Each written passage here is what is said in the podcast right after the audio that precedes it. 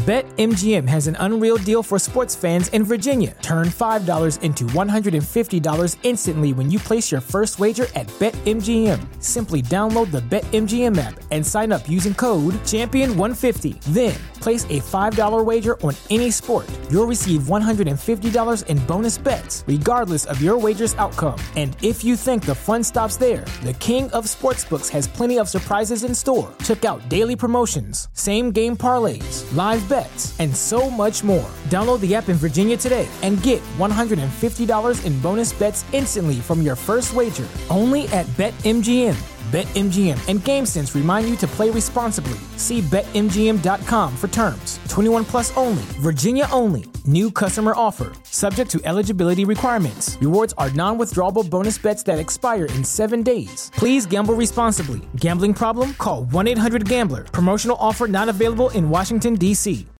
Hey guys, we're using Poshmark and you should too. Do you have things that you don't wear anymore? Poshmark is seriously the easiest way to make room in your closet, make some cash, and also snag a bargain. It's the coolest reseller with the best brands like Lululemon, Nike, Reformation, and Gucci for up to 70% off. DJ Khaled has a closet and Serena Williams. Download the app today. Enter podcast 10 when you sign up for $10 off your first purchase on Poshmark.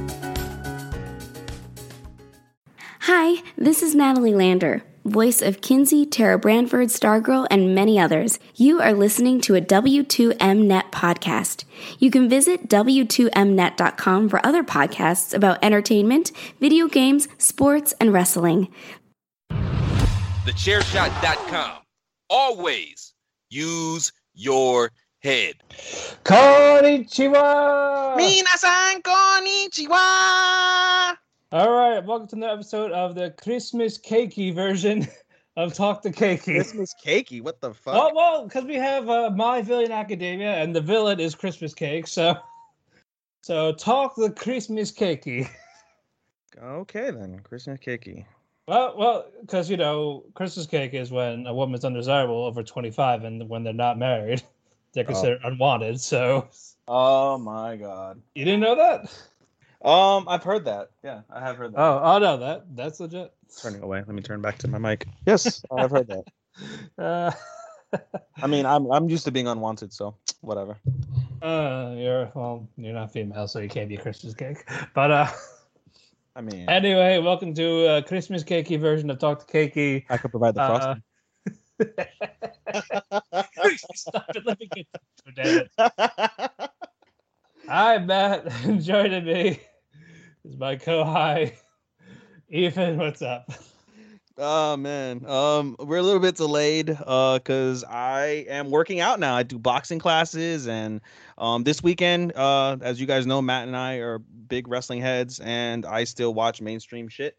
So this weekend for me was dedicated to watching SummerSlam and uh, Takeover, Takeover Rampage. and Rampage, and so um, I'm not too far behind. We're a little bit delayed because we normally would start about an hour uh, previous, but I had to catch up on a couple things. So we're not going to talk about uh, Uramichi, unfortunately. Um, we won't talk about uh, Boruto. Um, like you know, I know many people don't a Yeah, for, for for the old, for the one person who's dev- devastated.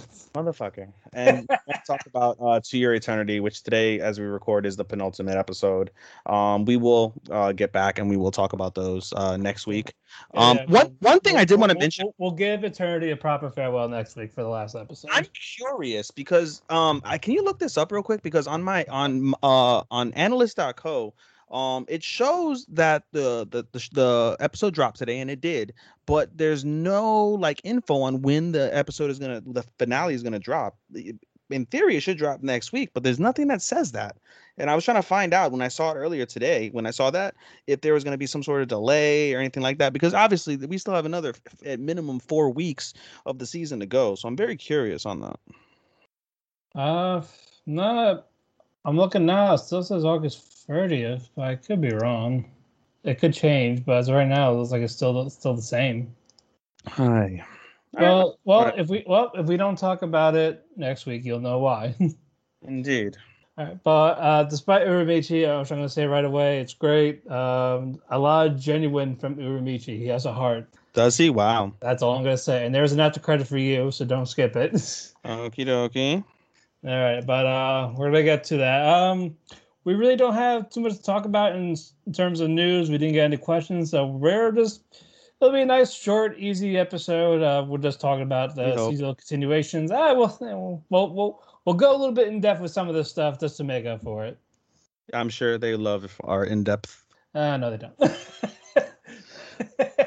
I mean, we all know fucking somebody who doesn't like them. Hint, hint. Marte. Fuck him. no, that's fine. Uh, we got a couple of continuations. Um, I I've seen Eternity. He hasn't, but um, I, I will say that is great, wonderful. I'm looking forward to the finale. Yeah. Uh, nice, a nice ending to that arc. Yeah. Ended the way he needed to. yeah. I won't go too spoilery for his sake. All right, so let's get to. But I want to just yes or no question. Does Fushi get some ass? No, I know. Then that that that's that is pointless, right? I agree. Fuck. Fushi's got to lose his virginity eventually, right? Yeah, but not to Hayase. You think Fushi like jerks off and jizzes? Like, He he's, even know- he's a teen boy at this He doesn't know. He, he doesn't know what that. He probably doesn't even know what that means. So no. Oh, Probably Hayase would have would have taught him if he wasn't such a bitch about it. Maybe Tonari will teach him. um, no. So, yeah, well, how it ended, no. Oh man. All right. All right, uh, but we are gonna get to Revengers first. uh, I just Or- I did watch it. we did. Oh, yeah, he he watched at his time, and uh, Mikey, poor Mikey. Mikey He- went. I thought he was gonna go Super Saiyan, bro, and he passed the He's- fuck out. Yeah, well, he got hit with a lead pipe multiple times. Again, he should have been dead. He literally yeah. should have been fucking. Oh yeah, he's got a major concussion. He's bloody fucking Oh, lost yeah, a lot brain- of blood. a lot, a lot of brain damage. Yeah, some brain swelling probably. Yep. Uh, but let's talk about Baji. Bro, well, uh, before that, let's talk about Takamichi having some Oh. balls, bro. Takamichi a has bit. the biggest balls of the season thus far on him. Yeah, for for a guy who just gets his ass kicked, like he's just running in, and they're all like, "Who the fuck is this guy?" And uh, just ignore him. Uh, one, I think one pushed him down, like stepped on him.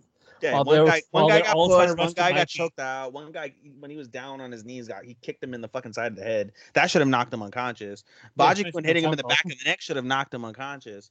But you know, and of course it was very nice. I did like that where he called back and he knew like the future and he saw a dying Hina and he like said, Nope, I'm not going to get knocked out. And he fucking gripped hard. He had Baji Kun in a fucking waist lock and he gripped like Oh, looked like- hold on, hold on. Before that, though, let's talk about Kisaki. fuck him.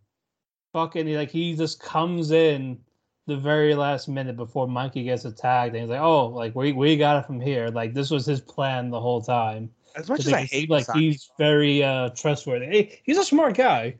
as much as I hate Kisaki too, he's like the best looking character out of them all. Like that earring is sick, those glasses are sick, the hairstyle, it's all sick. He's tan as fuck, nice as tan. Like he's like the nicest, like flyest looking character out Oh of yeah. them. But yeah, like again, this was his plan to get the brownie points from Draken and everyone else. Oh yeah, he's the real hero here of Toman. I Protected Mikey. I wish Mikey could tell people like, yo, I know what the fuck is gonna happen. Like y'all, you're gonna be on fucking death row. This nigga's dead. This nigga's dead. This nigga's gonna take over. I don't think Takemitsu could do that. I think he's gonna risk fucking it up. Yeah, like I would imagine like some like thing happens where he's like doom doom like uh, then he returns back immediately. No, like that's it. He can't go back. Yeah, or it's just gonna change completely. It's gonna be a lot worse. I mean, shit. The way some of the things go down. I mean, how much worse can it get?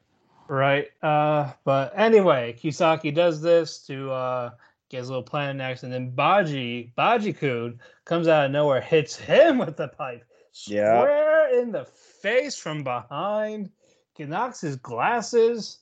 Broke his glasses, bloodied his head. Yup, it was a nice savage ass hit, but Kisaki, you know, because Like- like every Like that everybody was there can get in the face and fucking not absorb any type of concussion or brain damage because you know takes getting like fucking run over or shot in order to, actually do something to somebody. Yeah. And then uh, Chifu uh, tries to stop him, like, "Hey, what are you doing?" Like, "I know, I'm." He was he was he was my main target the whole time, basically, type of thing. Yeah. And then Takemichi's like, "Wait, where's Kazutora?" And then out of nowhere, nothing, Shit! perso- nothing personnel, kid. Shake. Teleported behind him. he got rid of Baji. He stabs Baji, but Yeah. it wasn't fatal yet. But he's still like Yeah. he's alive. And then boom, Kazutora. Now he blames Baji. Bro, that guy's a fucking psychopath, bro. Like, dude, it's your fault the whole time. It wasn't Mikey, it wasn't Baji, it was your plan. Bro, that guy's the type of guy to like get with a girl, beat the shit out of the girl, and say it's the girl's fault that she got beat. yeah. Oh yeah. This- It's uh like, oh yeah, I got she he got this girl pregnant. It was the other person's fault. It Yeah, was, Dra- for- it was Draken's fault. Yeah, for real. You fucking got her some bitch pregnant. but you did it. Nope, it's totally Draken. it was your chimpo. What do you mean? Like literally, it's literally your DNA. Nope, he stole it. You're a Seki, bro. Turkey baster. Oh, that's so gross. Uh, I know. Uh, anyway, Have a turkey base for somebody else's cum into my bitch. Like, what the fuck? uh, uh, people are crazy.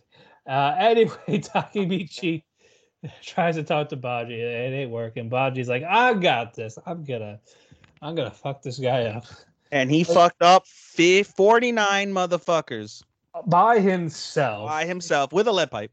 Yeah. And then once he gets to uh, Kisaki, he just collapses. Like the the stab wound was like it's actually affecting him now. Yeah. And he just collapses on his knees on the floor. I think he's going to die this time. He, well, you know, they have a pension for fucking save and stab people. So, I, I but I don't I think it'd be too cliche if they did it twice in a row. you know what I'm waiting for? Honestly, I feel like those somebody's gonna get somebody will die for sure in this arc, in this portion of the story. Someone is gonna die. I don't think it's anybody we think. I think it'll be someone else that's important. Chief somebody yeah somebody else that's like important and that or somebody that is somewhat important that mikey didn't i'm sorry not that uh takamichi didn't know was gonna die like maybe chifu like you said or the uh, Kawata brothers. yeah somebody you know what i mean like uh maybe Peiyon, um Mitsuya.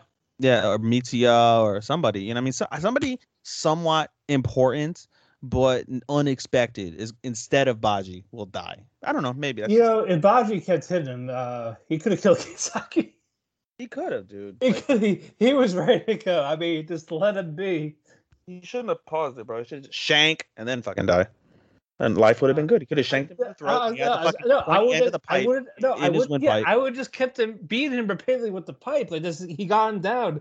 Okay, keep wailing on the head. He would have been dead. Yeah, This whole like, thing bro, over. Yeah, like dude, you already made the commitment. You already smacked 49 motherfuckers in the head with the pipe. Like eh, you got the guy that you wanted to fucking smack with the pipe directly in front of you. Try it, motherfucker. Like, all right, whack. No, I mean, before he got stabbed, like when he first hit him, I would just, I would just finished the job right there because everyone was unprepared. Mikey was unconscious. Uh, Kazutora's out of the way. The guy, the his, uh, fucking guys, the homies were not. Yeah, bro. He would just, I would just done it right there. Go that, and then run away. Like, bye. But you know anime, bro. If they, we all know fucking if know, something didn't happen, then, I then the story would I happen. know it's a shonen. I know, bro. If Rin didn't die, fucking, we wouldn't have had the Fourth Ninja War. You know, shit like that. the Great Coochie Wars. I know. Yeah. well, you know, you know about the Coochie Wars, right? Uh huh. Uh huh. That, that that seems like a no. Look, look, there I was, back to back with Jesus. Bible in my right hand, machine gun on the left. Ready to blast these unholy thoughts of our divine sauce. One one minute later, I was out of both. I said, Jesus, I need a melee weapon. Never in my life has seen a Mexican throw a sandal so fucking far in my life. I'm I killed 657 prostitutes that day. with a went fucking down. chancleta. Yeah, with a, it, with a it went down as the Great Coochie Wars. Bro, I'm telling you, bro, the chancleta is nothing to fuck with. Nah, nah, nah. We digress. We digress, dude. Again, the holy sandal Mexican Jesus. That's all you need to know. Oh, So much power in that sandal. the I can hear the I can hear the sound of ash cheese clapping every time I close my fucking eyes. My power pole, ex- my power pole exited her mouth. He'll never be the same again. Yamete, Yamete kudasai. yamete hyuge, Yamete koshijin sama. hanase. Oh my god. Anyway, We're digressing for sure. This is where we're making up time because we're fucking fucking shit. All right, let's keep on going. anyway, uh, definitely, definitely a good episode. The Yeah. Tokyo Revengers here. We'll get to see uh, how it all ends with uh, Baji next episode. Mhm. and we'll see what he his his true intentions. I still think it's again to get to Kisaki to get to get him out in the open to kill him. Mhm. But again, a very great way to end it for that talk- episode. I hope Takamichi like I feel like Takamichi may die too. I hope he loses his virginity before he dies. You think he'll die at the very end? wouldn't shock me.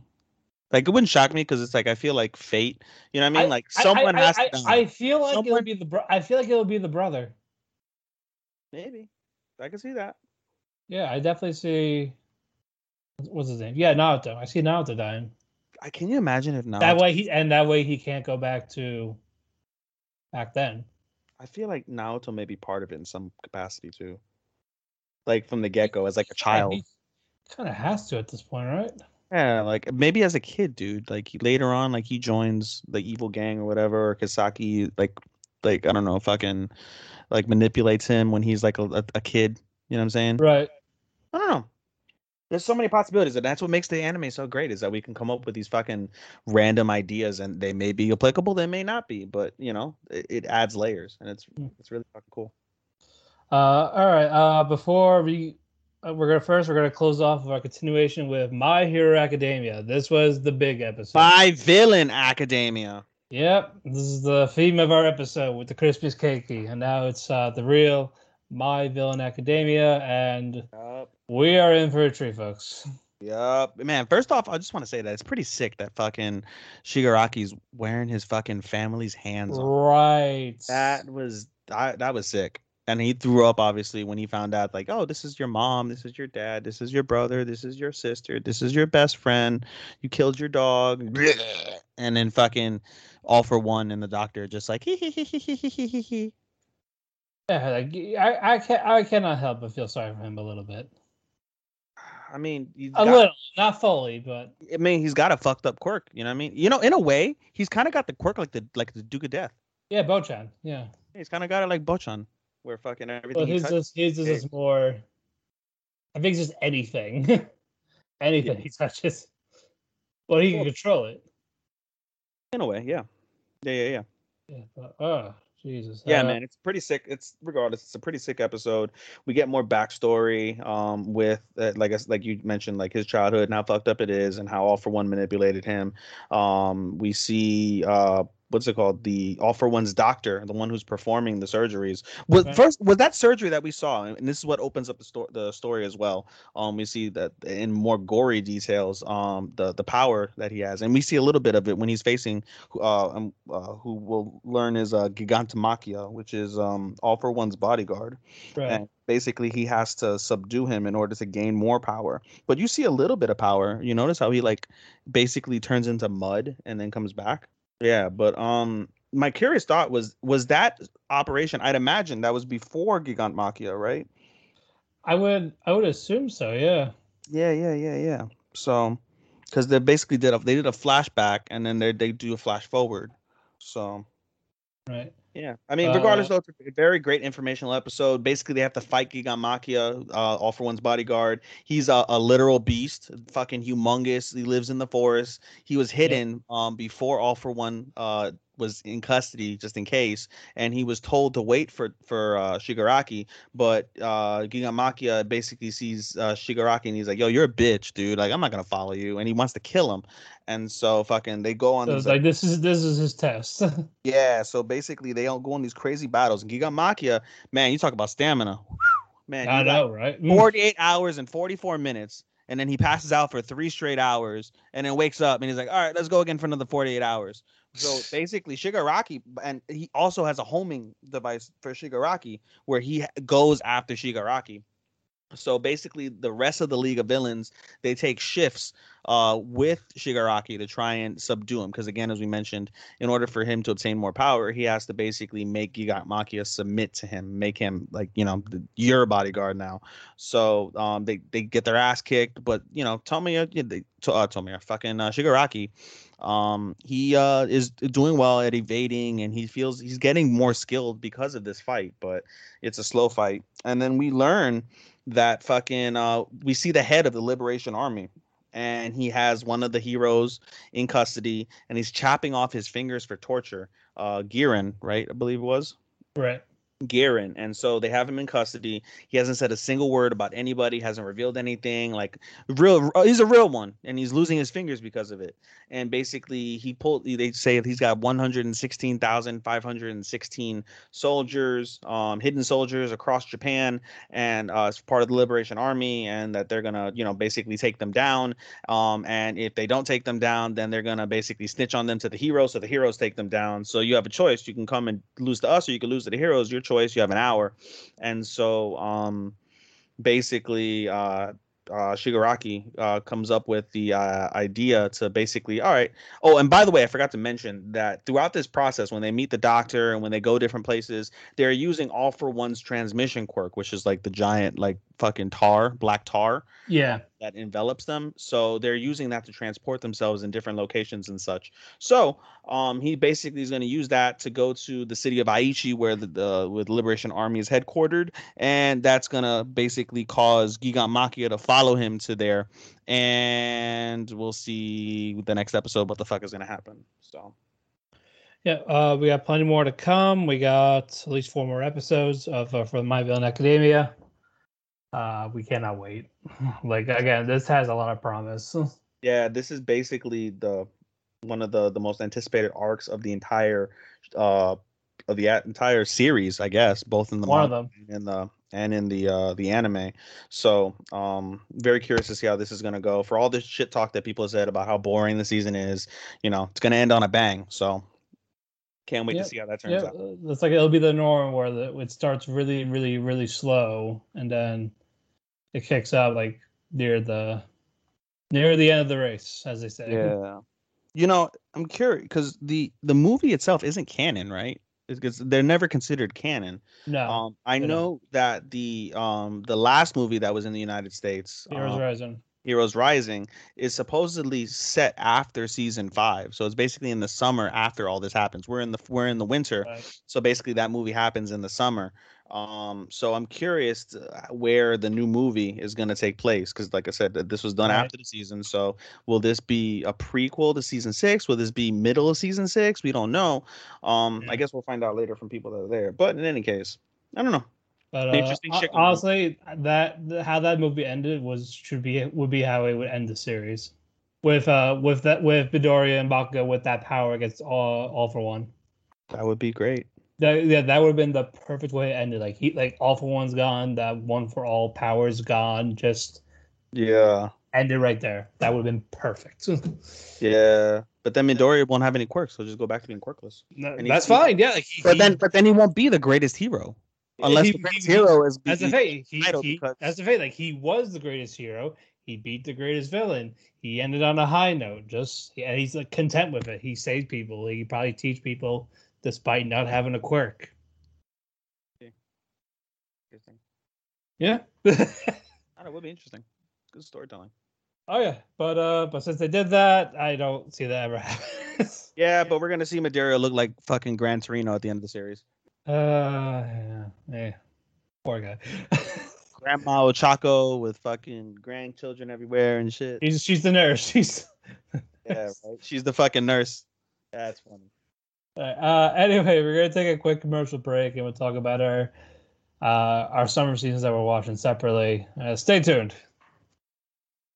Why should you visit thechairshot.com? Thechairshot.com is your home for hard hitting reviews, news, opinion, and analysis with attitude. Why? Because you're smarter than the average fan. Thechairshot.com. Always use your head. All right, we're back, folks. Gokikenyo. Uh, hopefully you guys stayed. If not, fuck you. Yeah, right. anyway, uh, we're gonna talk about the, the summer seasons that we are watching separately. Ethan, as always, you first. Because I have less. Yeah. Um. So I didn't see Boruto. However, I did see based off the post that I made in our group that uh, um this is the Amado defection episode. So basically, they have Amado and they're um they're basically interrogating him. So I haven't seen the episode. I just know that this is the the defection and interrogation episode. Um, this was on the heels of him and uh, Kashin Koji trying to kill Jigen while he rests because he's only at ten percent power. So we'll see how that goes. I'm looking forward to seeing that. I'll probably watch that tomorrow, and we'll report back next week. Um, Tsukimichi, uh, another funny episode like usual. Um, I mean, the dude is just fucking OP as fuck. I mean, you know, he's pretty goddamn OP. Um, I basically, I mean, for a lot of these, because we recorded so late last week, I, I basically told everyone what the what happened with these. So, uh, right. Tsukimichi that comes out every Wednesday. We're recording on Monday this time. We recorded on that previous Wednesday, so I already told you what happened in the last episode of Tsukimichi. If you wanted to find out what that is, please go back listen to the previous episode. You could hear me describe it in some detail. Um, Scarlet Nexus, same thing. Um, actually, no, Scarlet Nexus we recorded after the fact. So Scarlet Nexus, um, they basically escape uh, or yeah, basically Nagi comes and he's all fucked up and he, you know, he's like, oh, you guys need to escape before they do do to you what they did to me. And Yuito wants to save Nagi and uh, he can't. So uh, as you know, they're trying to like discuss this. A bunch of others come out the woodwork and Nagi buys them time and um, they escape. And so Nagi manages to kill all the others, but he's all wounded and fucked up. So the scientists they come to and they take him and they start experimenting on him and he continues to be tortured Meanwhile, Yuito um, basically is um, under suspicion now because that was a state secret lab that he wasn't supposed to find out. So his brother, who's now the acting basically director since his father was killed, um, and some of the higher ups basically want to dispose of the unit because they weren't supposed to find that out.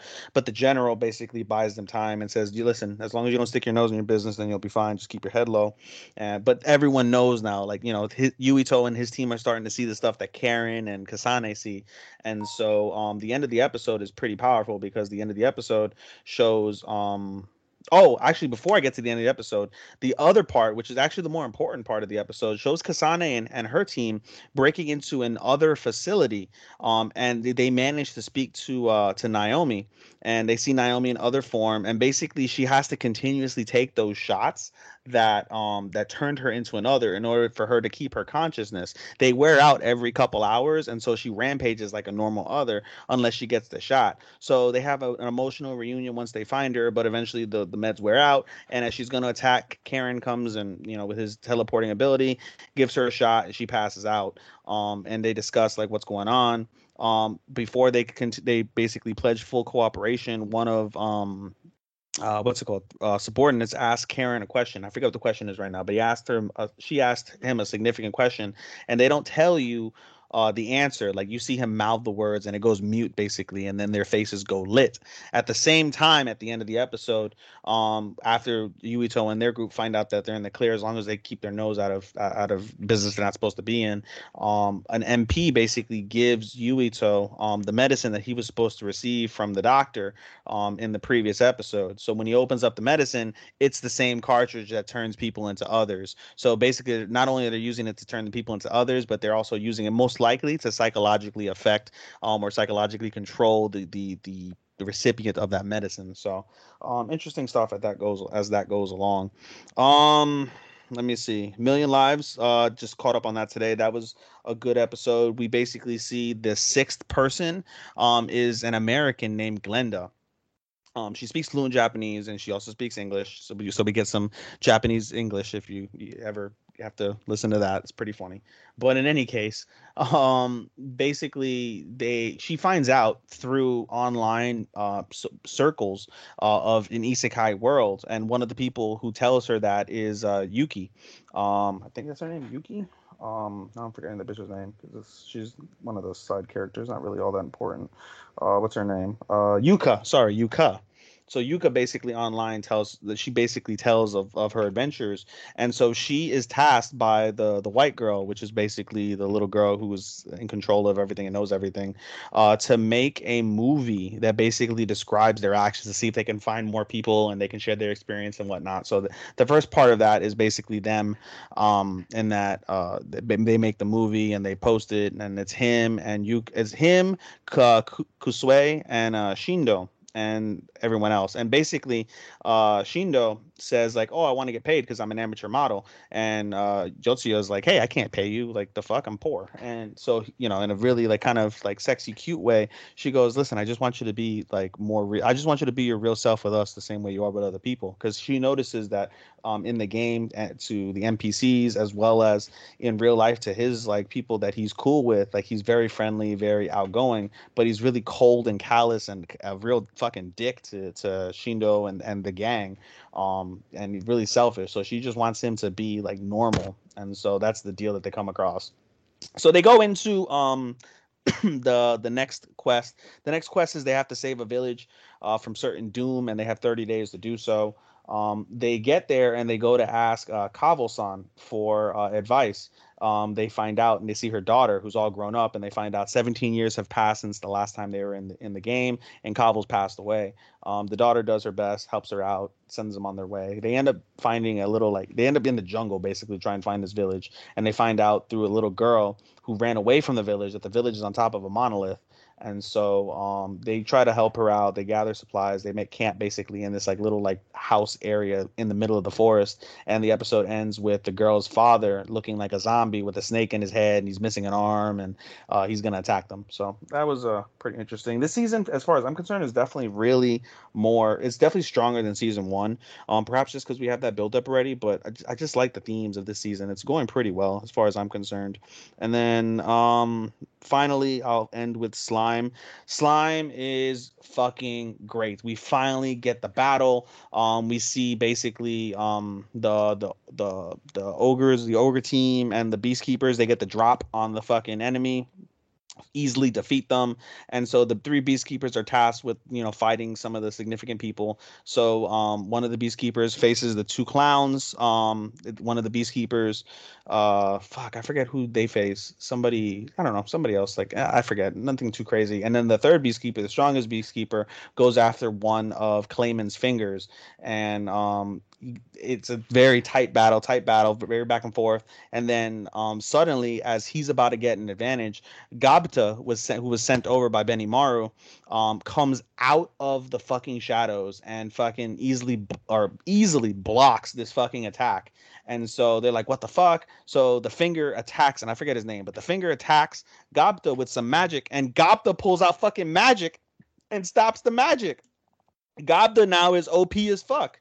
Um, and we find out basically because of Rimu's ascendance to Demon Lord, um, those around him personally, all as we saw previously in the previous episodes, they all received the special gift. Apparently, Gobta is, is fucking magic or something. Uh, Morrow becomes like an all-seeing general where he understands and he knows enemy strategies and all that shit. Like it's called like I don't know, like all-seeing eye or some some shit like that or water. I don't know, but he basically becomes an all-seeing general. Um, and so the episode ends basically with the fight being uh, one-on-one. Gobta backs out because he's like, oh, you basically broke the rules because they said they were to fight one-on-one. So he backs away, and they're basically to continue to fight one-on-one one between the Beastkeeper and the Finger.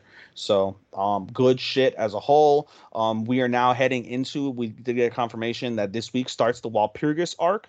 Um, and so oh, and one more thing I forgot to mention in, in that episode we see the uh, couple of the of the of the demon lords um they're starting to slowly figure out um, what's going on in terms of Clayman basically manipulating Milim and um, and basically being the cause of this whole thing, especially since he's the one that called the the Walpurgis. And so they're starting to figure out details, but they still don't have the full gist of it because they don't understand how OP Rimuru is. They don't understand how he has Veldora. Like they're still very important pieces that these people who are starting to figure out the story don't have. So it's gonna make the revelation to them even better than what it is. So um, it's gonna be good shit for sure. Um, like I said, the Walpurgis arc starts next Tuesday, which is tomorrow. So I'm very much looking forward to that. Um, and seeing how that develops into you know that final, basically second half of the season. And uh, yeah, good stuff. So uh, that's it for me, buddy. All right. Uh, before I do mine, I just want to wish a special happy birthday to Miyake Kenta. Uh, he voices Ice Ruler in Overlord, uh, Jirobo in Naruto, Scar in Fullmetal Alchemist Brotherhood, Muhammad Avdol in JoJo's Part 3, and of course, All Might in My Hero Academia. Mm. So, of course, just want to wish him a special happy birthday here on Talk to Kēki. Gozaimasu. Alrighty, let's get let's get my shit out of the way. Yeah. Uh, episode six of Nighthead 2041. Uh, this was definitely the better one. Uh, what you call it? What's that brother's name? I get I get it mixed up. Uh, Naoto Mhm. uh, goes with the goes to the rebels to the news station. Say, hey, you're gonna go here to show off your psychic powers Mhm, around the mhm, world. Like they need to see that we're real and they're torturing people in these camps. mhm, mhm. These psychic people. So uh, before Naoto goes on there, um, his brother Naoya tries to warn him that there's a fake. Like there's a guy, there's a double agent there in, in the group. Mhm. He's like, "Shut up! You're gonna get killed. Like I'm gonna shoot you if you t- open your mouth one more time." And it turns out he was right. There was a Mm. double agent. So the police were there. They shot everyone. They shot all the Bang bang, Uh, motherfucker. yeah right right on national television in this news. Oh, it sounds like America. That sounds just like America. Yeah, yeah. So uh, Naoto runs away, and Takuya starts to chase after him. Mhm. While Yuya was at the base where the rebels were beforehand to get uh, no- Naoya. Mm. So we're gonna have a brother brother type thing. Mm. And while all this is going on, this is apparently Shoku's plan, the the essential being that uh, the one I talked about last week, Mhm. how to get these brothers together. Mhm. So everybody's going according to plan to her with the mystery of this girl. But Mhm. um, but during the part, but uh, w- during the chase with Takuya and Naoto, he's asking like, "Hey, where are my parents?" Because uh, in the in their mental image, they saw the Kirihara brothers with uh, the Kuroki's parents, Mhm. and then Mhm. Naoto's like, "I don't know who your parents are," type of thing. Mhm. But basically, there it seems like there was an image planted in the Kuroki's brothers' heads that the Kirihara brothers took them when they really didn't. Mm. So now they're like, so now they're manipulated, but they don't believe the Kirihara brothers. Mhm. So it leads to this big fight with Naoto and Takuya. This fight was great for in terms of a psychic battle. Mhm. Uh, you see Takuya using this psychic ability, like, oh yeah, you cops are using psychic abilities like fucking hypocrites, basically, and you're an amateur compared to me. So I'm gonna show you Mhm. how it's done, and then does that. But eventually, Takuya fights back. Like he gets his power out of nowhere and just like blasts him away in this Mhm. parking garage. And while that's going on, uh, Naoya is using his power, like he, this big glowing light that surrounds them. Them Mhm. and uh, I forgot the girl's name that's with them, but uh, basically the Kirihara Bros vanish from where and from their location, so you don't know where they are right now. Mm. So the the Kuroki Bros are looking for them in both of these locations, like the warehouse and then this parking lot, and then they're nowhere to be found. So Mhm. that's where the episode ended. And again, I still have some issues, but this was definitely a better episode, especially in terms of the action scenes Mhm. for this for this one. So so yeah, unfortunately, it gets to stay. Good for you. Mm. You get a fucking cookie. Uh, next one. Uh, My Life is a Villainous. All routes lead to Doom X. Uh, we get an episode on one of the guys in the harem, not bas- not mostly Bakarina. This is about Nicol, Mhm. uh, talking about uh, arranged marriage, Mhm. and uh, and um, the even the father's like, you know, you, you don't have to do this type of things. Like if you don't like them, then no pro- then no problem. Like he was being the supportive guy. Mhm. And but Nicol feels like in his head that he has to because of his age, and then like he needs like a noble family Mhm. because he knows going to date marry Bakarina is useless, is pointless because she's engaged to uh, Gerardo. Mhm. So he has his piles and piles and piles of folders of all all these girls that want his dick, that want his money, Hmm. that want his noble name, and and then one by one, Nicol just does not want any one of them. Eventually, he meets this one girl. I forgot her name. He's like, "Oh, I'm only here just to make my parents happy. Like, I know how I like kind of like kind of like how you're faking it right now, type of ordeal." Hey. But um, but before all that though, um, Sophia, uh, Nicol's brother, uh, she's the one that wants him with Bakarina, but she also gives him romance novels to read, type of thing. Like, Mhm. hey, because she loves she loves the romance novels, so it makes her Mhm. happy, and he likes seeing her happy. It's like, okay, I'll read them for you, type of thing. And he's not telling Sophia about the arranged marriages because she doesn't want her. He doesn't want her to freak out, type of thing because he knows she wouldn't want him to do it. But anyway, during that, uh, Nicholas starts talking to this girl, and they hit it off. They hit it off pretty well, like the nice, normal conversation. Mhm. Uh, Nicol explains how he feels about Bakarina, and uh, with this girl, Bakarina is in her uh, magic academy ordeal, like the magic the magic academy type of thing, where Mhm. Bakarina wants to go because she doesn't want to get married right, right away. Mhm. So um, it's like, oh yeah, nice girl and all that type of thing. And then she's like, just be yourself type of thing. Everyone's just like, even uh, serious in the beginning, like just be yourself, like don't lie to yourself type of thing. And then later on, eventually, Nicol will tell his dad that he doesn't really want to marry right now. Like he chooses not to. It's like you know that's fine. Like I, I honestly did not want you to. Like don't Mhm. feel don't feel you're obligated. Don't feel you're forced to. Mhm. Just be happy type of thing. Mhm. So yeah, like he's so basically the family's in no rush. And then Sophia eventually finds out about this. It's like, do you know how? And she asked, she told Nicola, do you know how dad met mom? The mom was engaged to someone, and then the father took it, took that, took that girl. Like they fell in love. Mhm. So it's kind of like how like there's a chance for he could do the same to Bakarina to Gerardo. Mhm. So that type of ordeal. Mhm. So it's like stop trying to think about like actually think about what you want type of thing. Mhm. So, uh, so that's some, plenty for him to think about. So, I liked that it was just a one character focus ordeal, especially with Nicol. I like Nicol. He's probably one of the my favorites in the male side, except for Alan. Mhm. But um, I thought I thought it was cute. I, I get the plenty of development from the one guy, which I thought that was needed. I like seeing stuff like that. So I don't know if we'll get it from the other characters, but uh, we will find out. Um, I don't know what the conclusion is going to be though, because I feel like the there's like almost no plot at this point, but there's still a lot of cute moments at the same time. Mhm. All right. Uh, moving on, Sonny Boy. this one puffed for me. Is like, damn it, this is good. I'm going to keep it. And uh, Sudasan, uh, not the guy that voices Namino, that voices one of the characters, the, the new character in this. Mhm. he voices uh, was basically uh, you know how I said like, they were separated type of thing, Mhm. where Nagara and all that they're separated from the cl- class that wants to kill them. Mhm. Uh, anyway, um, while that happened, they found this uh, theater room and like, all the stuff that happened involving them. And with uh, Mizuho, when she got back to them, like uh, Rajdhani and Nagara, and Nozomi type of thing, there was a there was a black dog with them called Yama. His name was Yamabiko. Mhm. And then what happened was uh, this dog talks, and he says like how long he's been in this area. He he's been there for five thousand years, Mhm. times at a standstill basically. And then uh, he says, "How long have you guys been here?" Like, oh, eight months. Okay, so that means you don't have a lot of time left. So I'm guessing you have a year to find a way out, or else you're stuck here forever. Ooh.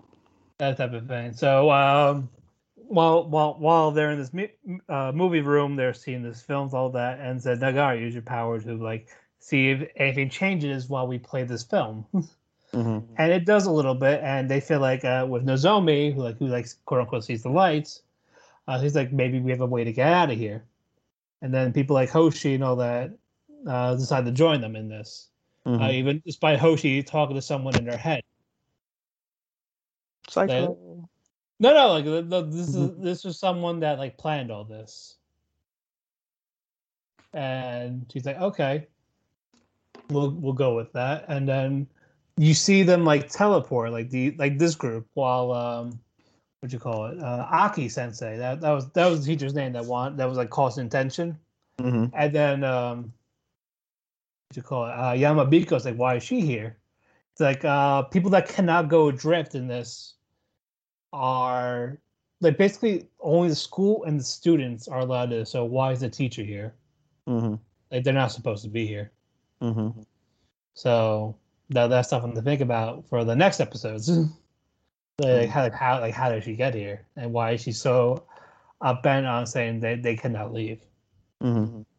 But eventually we get a white flash. Um, you see, trying to figure which one it was. Uh, Nozomi. You see her in the school, like they're in class, but she cannot touch the students. And then Nagara was the same thing, and is like, basically it's another timeline now.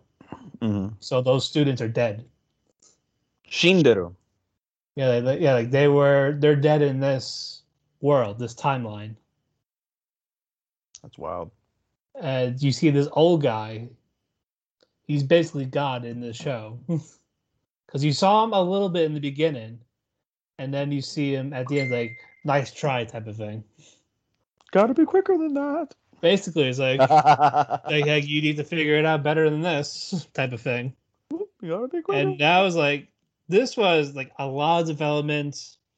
Uh, I'm this is one of those you this is one of those shows that you really have to pay attention.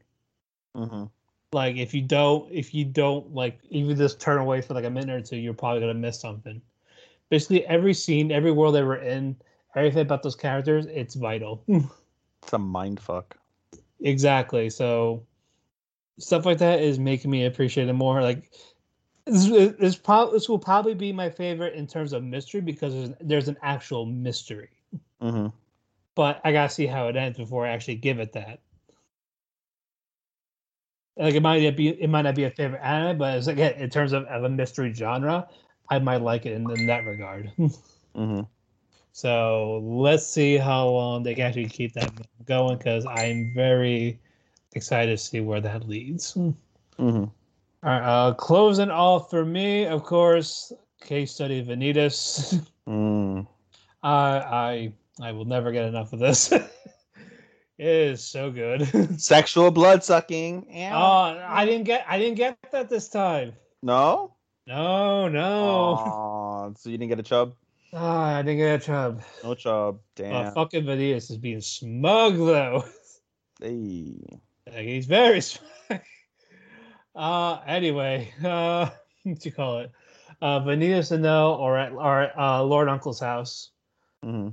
to like discuss the matters and what's going on, what happened with the charlatan. Mm-hmm. Then Vanitas is like, "Hey, I'll help you, but I need something in return." Mm-hmm. And he's like, "What's that? I want to meet the queen.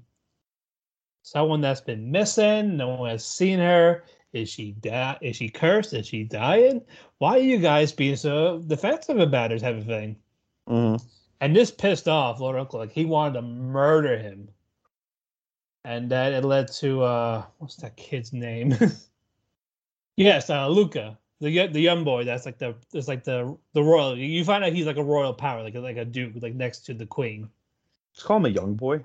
Yep. The young, the young boy, Luca. He's a kid, basically. Huh. But uh Luca like stops Lord Uncle from killing Vanitas and no, right then and there. And then is like, I don't I'm not helping you. Uh leave. leave and never come back. Get the fuck out of my sight. that ordeal. And then it went to like finally leave, and then he got disappointed in Luca. It's like the fact that you stopped me is like you you're believing Vanitas. mm-hmm. So he's like, like, like, tell me where's your loyalty really lie, type of thing. And then uh, you see, you see Luca with the queen, like you see, like have a she has like a black arm type of thing. Mm-hmm. So on top of that, like they go away, and then uh and now Vanitas and Noah are by themselves. Trying to think of sorry. I was I'm trying to process everything. Too much to talk about, folks. Too much Yeah. anime. Too much anime. And I'm dying. the coughs. Swallow, bro. Swallow. Ah no, never.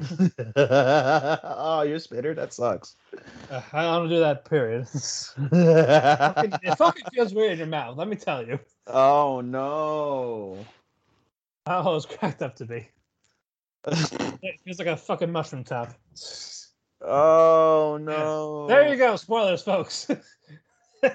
yeah. Gag. Gag like I did. oh, God.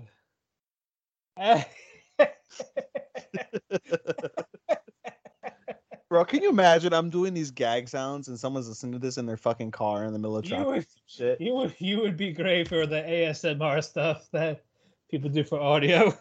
I dude, that's one of my favorite things to go to sleep to. Like I just love it. Just I li- I, I listen to ASMR chiropractic and ASMR haircuts, and that shit Really? is fucking yeah, bro. Like Um, uh, what's it called Haircut Harry, great for ASMR haircuts. Um, Dr. B, uh, Dr. Brett Bender on um, on YouTube, great for um, watching great chiropractic videos, and they are in ASMR fashion a lot of the times. So good shit out there. Random thing if you guys want to Yeah, relax. 'cause, uh, I actually might be doing that for my typewriter. Oh, really? yeah, I have a typewriter, so I'm gonna actually might Wow. use that for ASMR type streams. Just listen to us softly like this. Yeah, I'm sure. There's definitely 18 plus ones. Suck my blood really good. I mean, it works for here. Uh, anyway, the fact that uh, Venita. Suck it like your French girls. Will you stop? Will you stop now? Yamete. yes, that. Yes, that. Yamete Uh, kudasai. Uh, they're like, okay, now Noah Venus are in the back in the human world. Like, well, now what? We got kicked out. Yeah. And now there's a like, well, I'm gonna go save more vampires in the meantime until that pussy calms down and wants me, wants us to come back. And then uh, they go like, okay, there's a mission of there's missing vampires, so I need to go help go help find them, basically. Mhm. Okay, no problem. Uh, they're in this cathedral type thing with the paladins, so Mhm. they sneak in. Is uh, is a funny moment. Uh, They get lost in there, Mhm. and then we meet this guy. His name is Laurent, not Laurent from uh, Great Pretenders. Oh man. And he's like, he's like this happy, bubbly guy. He's like, nice to meet you and all that. Hajimemashite. he's like, how'd you guys get here? Oh yeah, we're from we're from the Paladin too. We just uh, got lost. Oh, what a coincidence! I am lost too. It's like, but you you work here, right? Yep, and I'm lost too. That type of thing. So it's like, Mm-hmm. okay, uh, follow me. I'll get you out of here. Mhm. And it was a trap. he gets uh he gets them knocked out. It's a trap. Yeah, like aha, I do it. You guys are vampires. Well, I'm gonna kill you now.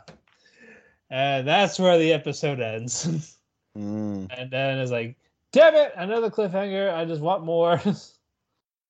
so That's what she said. yep. Uh, I, uh, also, Phineas is doing great in the anime trending polls. Still number one for characters, episodes. Uh, they didn't get ship. Uh, I, that was uh still what you call it? Uh, remake our life. Mm.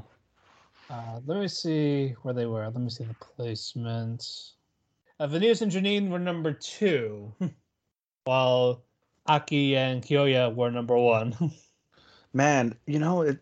I I can't wait. To, we should talk about it first. Let's talk about after our commercial break. Let's talk about remake first. Oh, all right, all right, yeah. Well, I am done here, so let's go take this commercial break, and then we'll get back. We're gonna finish off with the stuff we are watching together. Stay tuned.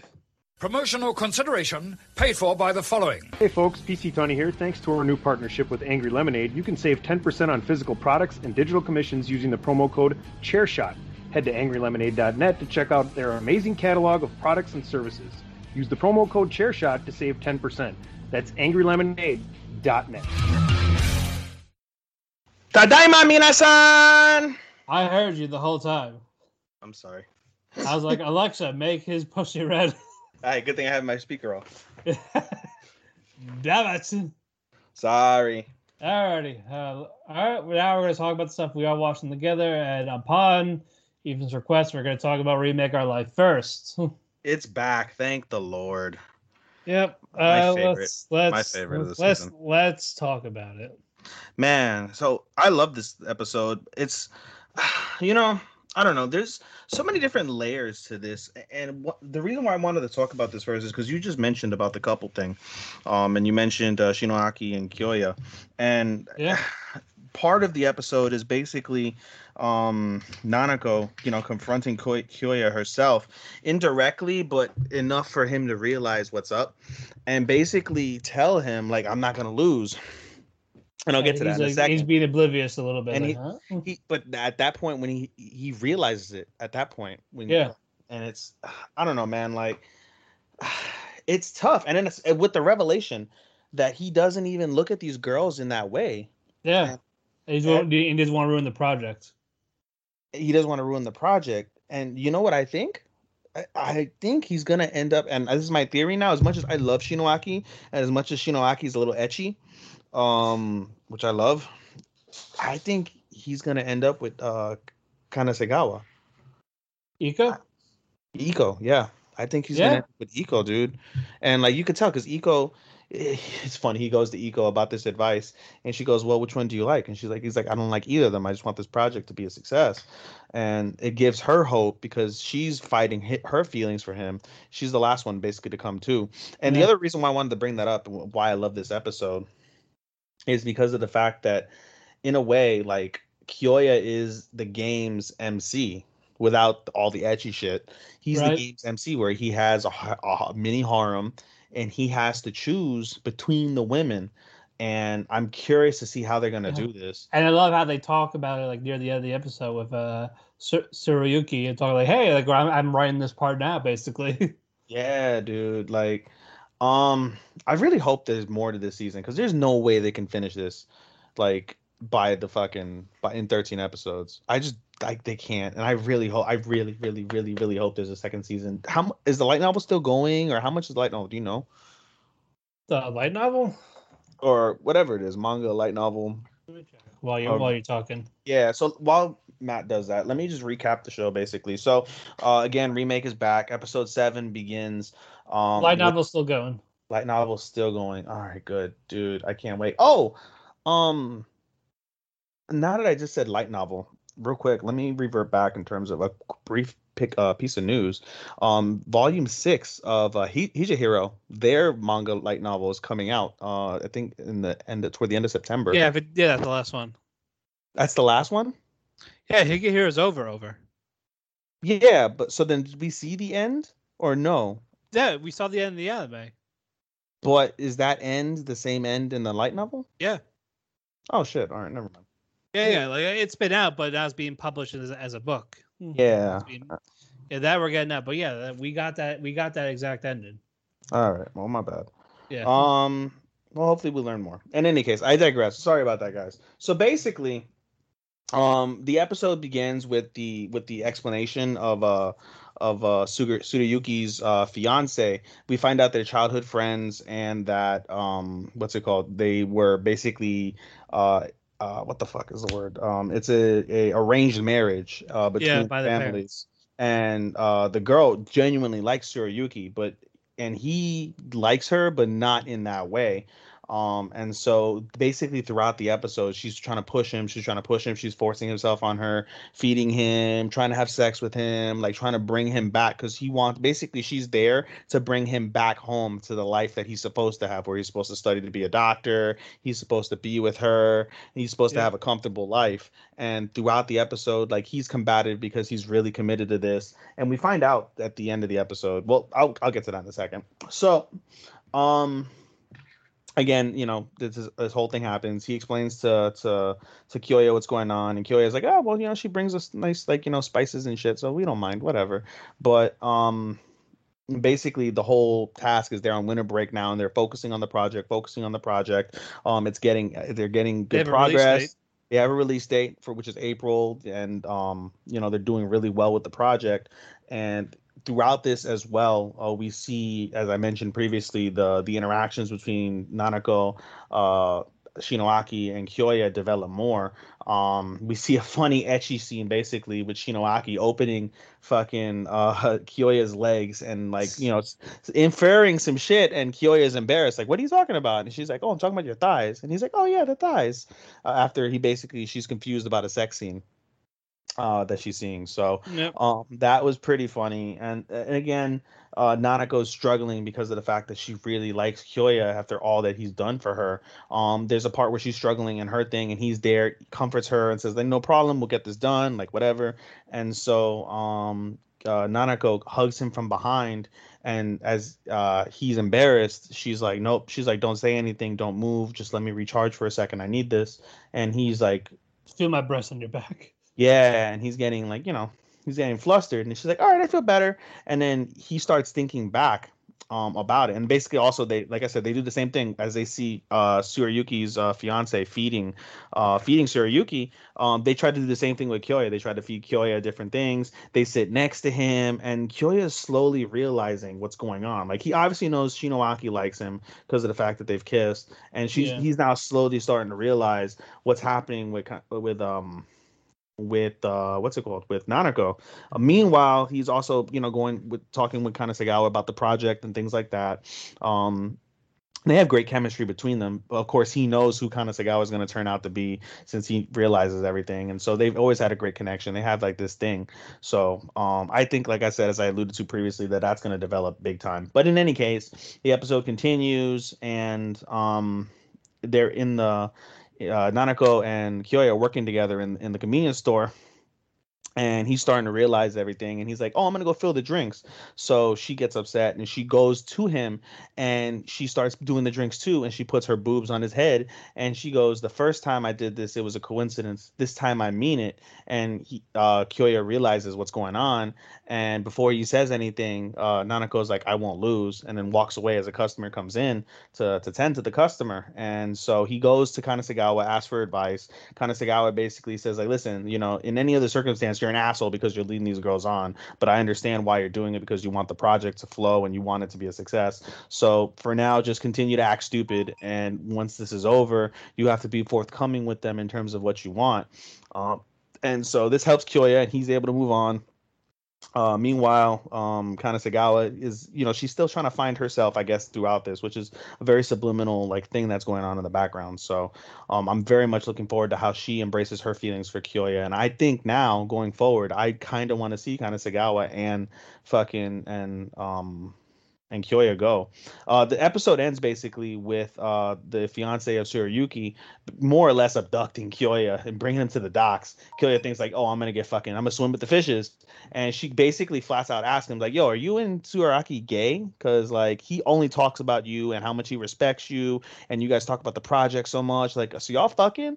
And he's like, "No, no, no, No, "No, no, no, no, no, no, no, no, no, no, no, no, no, no, no, no, no. It's not like that. Not like that. Not like that." And he's like, "Oh, okay." And then basically they have a heart to heart about how you know her, there was her objective to bring him back, and the, he has the easy life. I, she doesn't understand why he doesn't want the easy life, and so what do you you know? And then also ask them about the fact like, listen, he like respects you so much. What are you going to do about his feelings?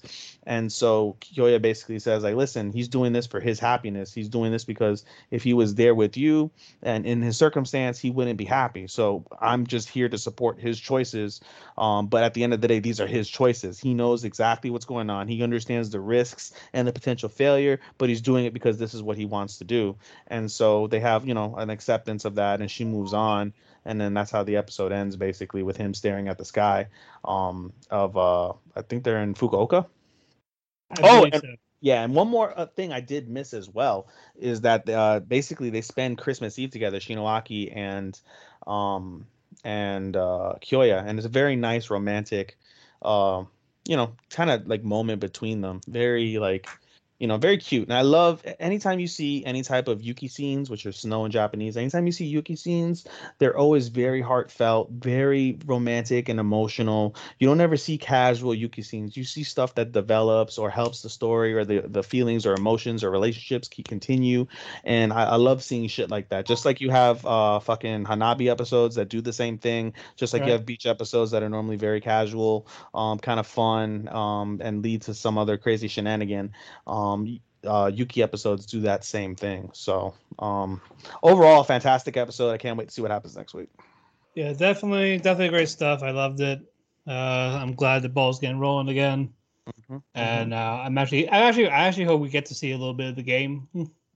Yeah, we well we see the opening intro. I know, but I'm saying like actual, like a little bit of the gameplay type of thing. Like they they show it off. Mm-hmm. So I'm hoping for that.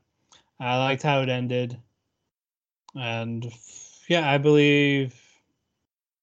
Yeah, for the what you said, Bakilya, about the ship, I believe that's going to be the case. Mm-hmm. So hopefully, we're ho- fingers crossed. Indeed, indeed. I can't wait to see it. Uh, all right. Up next, detective is already dead. Mm. Uh, fuck Alice. you can't say fuck Alice because I, I I feel a little bad for her. I do, I do. I mean, We'll, we'll, we'll, we'll get to that. We'll get to that. yeah. Uh, we picked up where we left off. Um, siesta, and then Every, you know, what's Uh, funny. Every time I hear Siesta, I think of R. Kelly, who's currently in the trial. You know, like he said, Fiesta, Fiesta, Fiesta. So every time I hear Siesta, I'm like, Siesta. like, haters gonna hate, Siesta. lovers wanna love. I'm Why not. We're not. don't you piss on Don't you me? piss- on you, I pee on you. anyway, anyway, uh, Siesta was to Alice like, "Why are you still here? yeah. Your thing's done." And she's you see Siesta getting jealous. Like, "Hey, I'm gonna take Kimihiko with me for this a little bit." hmm hmm And she's like, "What the fuck you doing?" Uh, you find out a girl's heart got taken out. So uh, they all go to this old to this uh the mother's house. Say, "Hey, what happened?" And she sees yes again personally. Hey, any re- any behavior? hmm As like like, hey, like stop it, type of thing. hmm Uh, it's like like what'd you do? Like what was your rea- what was your relationship later on? hmm So the mother's getting you see the mother getting uncomfortable. And distraught. Yeah. And then Alice like stop stops her like break thankfully changes the setting like hey you're a great Yeah. mom she could have asked she couldn't have asked any more from you was your fault And they embrace. And yeah and they then embrace Siesta's on like Alice's. I uh, they embrace on Alice's left side. yeah and then Siesta says I'm leaving uh Kimihiko uh fuck you I was right you're wrong how dare you Yeah. call me out I don't want to speak to you again Yeah. Yeah. and, Yeah. and then you see you see Alice The you see corner. Kimihiko give Alice the ring like hey uh, No, can you you see, Alice, yeah, basically Alice was tailing them, and then at that point they gave him a ring. We find out later the ring has a fucking homing device, so Yeah. she could track her because of the fact he keeps losing her. That's what he says, but it's secretly But, uh, because he knows something's up with Alice. yeah So as But Ki- yeah, uh, yeah. anyway, it's like, hey, uh, can you put the ring on me? And so Mhm. Kimihiko gets gets on his knee, like proposing. See Mhm. Siesta right there, like, hey, uh, you know what? I kind of made a mistake. So uh, with her eyes closed, mind you, Mhm. yeah, I, I made a mistake. Uh, I know you were Mhm. trying to do the right thing. Opens her eyes, sees them like kind of like like, I wish you happiness. Fuck you again. Don't talk to me. Her emotions are everywhere, honestly, despite being this calm, collective, kind of like an android, but Mhm. Mhm.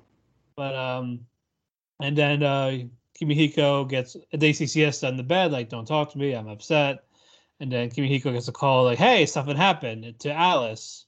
So he rushes over in the alleyway. You see the cop dead, and then uh, Alice's left side, like, what? It was a right side or a left side? Uh, the cop, the cop was the left side. Alice Let's got shot Alice. on the right. Hey, Alice Yeah. got shot on the right. Yes, and then you see that they get hospitalized. Uh, Kimihiko stays with Alice for a little bit, and Siesta's like, you know, this is that. What was that? What was that girl's name? Hell. Hell, yeah, like, like this is clearly hell. She's finding the hearts and all that. Mhm. Uh, like you believe, like you probably believe it too, for uh, why you gave her the homing device, and Kimihiko's like, no, so stop it. I don't want to hear about hell. Like she's just a little girl, type of thing. Mhm. It's mhm. not fair. Like, uh, like how can you be that heartless just because of this one person? Mhm. And then they're in this abandoned church where it's like she Siesta is looking for help. That's not the abandoned church. That's the same church that the original murder happened in. Right. Okay. Sorry, but it, the, they're still in the church regardless. and then you see Alice saying, "Hey, um, he's right." Yeah, basically. like, uh, yeah, this is uh, this is really it. Uh, it's gonna be my last time seeing you. Like, she actually, like, you saw Alice like being genuine. Like, I really wanted to do this with you and everyone, hmm but she knows she can't. And then Chameleon shows up and takes her. hmm Well, actually, you're forgetting the fact that uh, Siesta basically. So basically, Alice apologizes, and at the same time that he apologizes, she switches into hell mode and Right, lunges at kill with the fucking kitchen knife. By the way, we're also forgetting little details that led to this moment. At the moment that Kimihiko, at the very beginning of the episode, Kimihiko and Siesta are talking. Alice shows up out of nowhere. Less than five minutes after she shows up, the ambulance comes, and that's how they know that the fifth uh, attack happens. At the same time that before the ambulance happens, they realize the kitchen knife is missing. yeah. Also, when Siesta, I'm sorry, when um when Alice is shot and you see the police officer stabbed, uh, Siesta notices and we there's a, a pan on The it for the knife. viewer, it's the same kitchen knife. So um, there's always little little details, and then finally they basically put the pieces together. And as I had mentioned, when the mother was being embraced by Alice after that talk, and she hugged the left side, the mother said, "I feel like it was my daughter talking to me just now." Because of the fact that her daughter's heart was inside of fucking hell, aka Alice. And so, as Matt said, basically she admits it, says she's sorry, but she basically has two people inside of her. She switches into Uh, hell mode, Yep, attacks then- fucking Kimmy, and Siesta basically in an instant di- disarms her, puts her on her head, puts the her gun to her head. However, Kimmy fucking because he's distraught over everything because he actually genuinely likes Alice as a human. Yeah. Pulls out his strap and was like, "No, don't do it." And this provides the opportunity for Chameleon to sneak in, grab, uh, grab Alice, and basically they ask like, "What are you gonna do?" They're like, "Oh, I'm gonna take her to our base that's 700 nautical miles away. Sounds like you guys want her. Come find her." And so he escapes, and basically Kimiko and um, I'm sorry, and Siesta like they sit back to back, and Kimihiko's upset, and he's like, "Well, now what?" He's like, "Well, first we're gonna go to the supermarket. Yeah, Bring we're getting pie. We're getting the best apples that they have. We're gonna make some pie, and after we eat that delicious pie, my We're gonna have my pie. pie. yeah, I was just about to say we thought the same thing. The siesta pie. siesta pie. After siesta pie, we're gonna go fucking save your friend, Not mine. She's, she's your headache now. basically. So, uh, good shit though as a whole. Um, I don't, you know, I was kind of mad I didn't see that like sooner. That may, would have made like it would have made sense. I don't know why I didn't think of that. Right. Uh, all right, let's get to girlfriend, girlfriend. Oh god, this whole episode was so fucking cringe, dude. It was funny cringy at Ah. the same time, dude. Ah, now we know Saki Saki's a cuck. we do. By the way, I I knew I knew what they were referencing, but what does NDR stand for? NDR.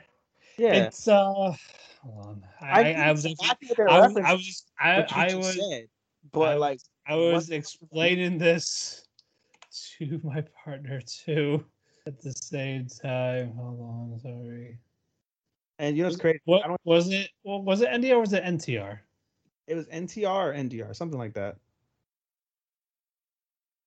Because I know it was a cuck thing. Like, Yeah, like she's like, like, the person, like the person being cheated on watches it. yeah, and then she, and then Saki Saki said like, I don't know why, I'm excited. Yes. So Uh, Netorare. Needle Nair, okay, Yeah. Needle Nair, okay. Um, N E T O R A R E. Yeah, N- Nino Nair. Um, Nino Nare, whatever. In any case, uh, yeah. So basically, the episode focuses on uh, the continuing evolution of um Saki and Noya, uh, basically trying to deflect and Nagisa, basically trying to deflect Milika's um love for um for Naoya. For Naoya, I, I call her Milika, but it is Rika. I know she's Milika to me. But in any case, she's trying to. They're basically trying to deflect that love, and so um Naoya and his fucking stupidity. God, Naoya. Not only does he scare me with his eyes, but he's so fucking stupid. Like he's really fucking dumb, dude. They're they're they're always dense. He's really a fucking Riri when it comes to this whole fucking situation. But in any case, he's like, "Oh, Saki's lonely," and in the middle of class, basically, like, "Nope, we're gonna stay together." And so Saki's on his lap in the middle of class, and the fucking the teacher was like, "Okay, like, bro, you have a whole ass girl sitting on this man's lap," and So like she could she could be bouncing on his dick. she could be bouncing on his dick and nobody would know. However, they that gets blown anyway because Naoya drops his eraser, and so touch her breast. so as he's going to grab the eraser, his hand slides up and he grabs her titty, and fucking Saki's ah, and everyone turns around. They're like, "I just grabbed my eraser. I'm sorry, I touched her boob, but didn't mean to." So that was cringe as fuck. And basically, they go back and forth um in regards to it. Uh Milika really is trying to get doing her damnedest to get closer to fucking Naoya. Naoya is being fucking oblivious as fuck that like, yo, this bitch likes you, dude. And so Saki and Nagisa come up with some crazy ass fucking excuse. It basically says that she's a bitch in heat. and that fucking she's horny and she'll fuck anything. And um when uh Naoya asks, like, okay, does that happen to you girls? Like, are you girls getting heat? And Saki goes, I have small tits, so it doesn't happen to me, which leaves singles out Nagisa. And Nagisa's like, what the fuck, dude? Like, really? And fucking stupid Naoya was like, "Oh, if you're ever in heat, let me know. I don't know what I can do for you, but we'll work it out together." And fucking Nagisa's like, "This guy's fucking I- idiot." Nagi- uh, Saki set me up, and he's like, "Oh, I'll, I'll be sure to depend on you." And fucking Yeah, it's like okay, uh, let me uh let me hold you for a bit, Sasaki. Uh, yeah so basically they were saying about how like oh i want to be held too and so um fucking um, Saki allows it for Saki allows it she's like you know whatever go ahead i'll walk away do your thing and um naoya is like i want you to watch i want you to understand like we're not doing anything beyond this whatever and Watch so so fucking Saki goes behind the door and like creeps, like like she's like peeping, like a peeping tom, and they hug. And fucking this becomes too much for Nagisa. Her heart is like doki doki pounding. yeah, and it's like it's, like, it's, it's, it's an intimate hug. It's an intimate hug. Um, they hug a couple times, and so Nagisa collapses because her heart's like, "Oh my god, Naoya, I love you." And so fucking Naoya goes in like he's like gonna open her legs or kiss her or something and saki starts thinking of like the worst things like oh they're gonna have sex in front of her and we see images of a naked nagisa and a naked naoya before he sticks it in and she's shaking her head and she's like oh my god i'm in an ntr situation but i, I like it what the fuck why am i so I, I, I, I can't look away. what kind of kink is this that I'm into? This is fucking wrong. And he finally, she finally walks in on them, and they're like, "Oh, Saki, Saki," and fucking Naoya gets uppercutted to fucking hell, and that's yeah, that felt good. and that's the end of that. And so the episode basically ends. Um, same thing that basically throughout the episode where Milika comes into the class uh for for the girls, and um, oh, I'm skipping a part too Yeah, one of the funny things is that again Milika's following them throughout the school following them throughout the school. Their next class is pe they end up going into um a, a locked room and Janitor's closet. the janitor's closet of some sort. And um uh Naoya's like what's what are you gonna do? And um Saki's like well I'm gonna change. And he's like oh like okay I won't look. And she starts getting changed whatever. And then they have a conversation. And then Naoya's like oh I can see your pants. And fucking Saki's like dude like when we were kids we took we took baths together. Like we've seen each other's stuff. And she's like "Ah, it doesn't matter if you see my underwear. But when he sees her underwear she freaks the fuck out. But Nagisa fucking plays Captain Savaho and Yep. fucking basically Blackmail.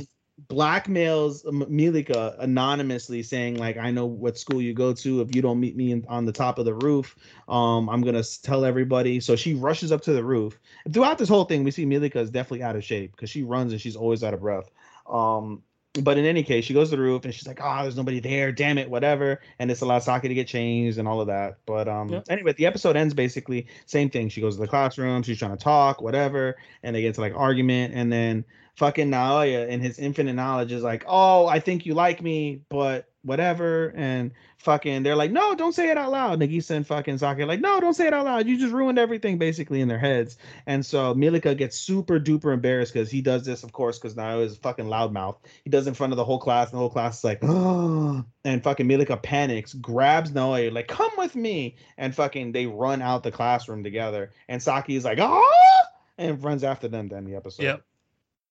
Cringe Yeah. word fuck the whole time. Yeah, cringy, but still funny. Ah, Uh, all right, let's let's keep going here. Again, a lot of funny stuff on that one.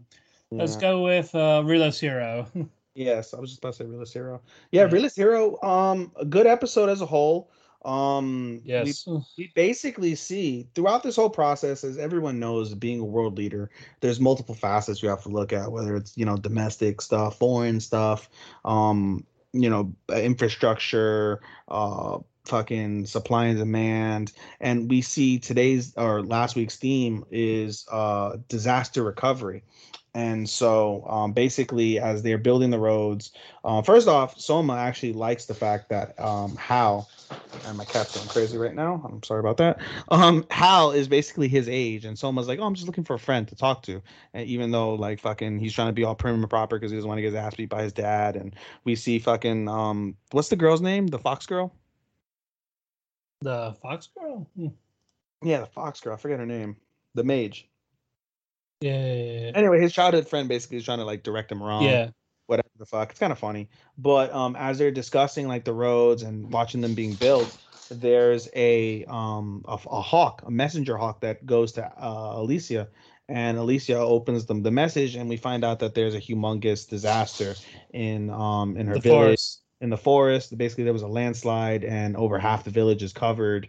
And so they rush over there. Um, they try to do like you know quick disaster recovery because there's no precedent for this basically um, under Soma's watch. And so they get there, and they over hundred people are dead already. They manage to save I don't know like forty something people, but everyone else is dead basically. Uh, you're you're forgetting these are the dark elves, Aisha's family. yeah, yeah, the Dark Elves basically. So this is her clan basically. So um Soma using living poltergeist, he makes these wooden mice that he carves himself and he sends the mice to try and find people. So he's able to find people that are breathing, people that are stuck under luggage or I'm uh, sorry, luggage under fucking rubble. And he finds a mangled body and he just fucking he's like and he vomits.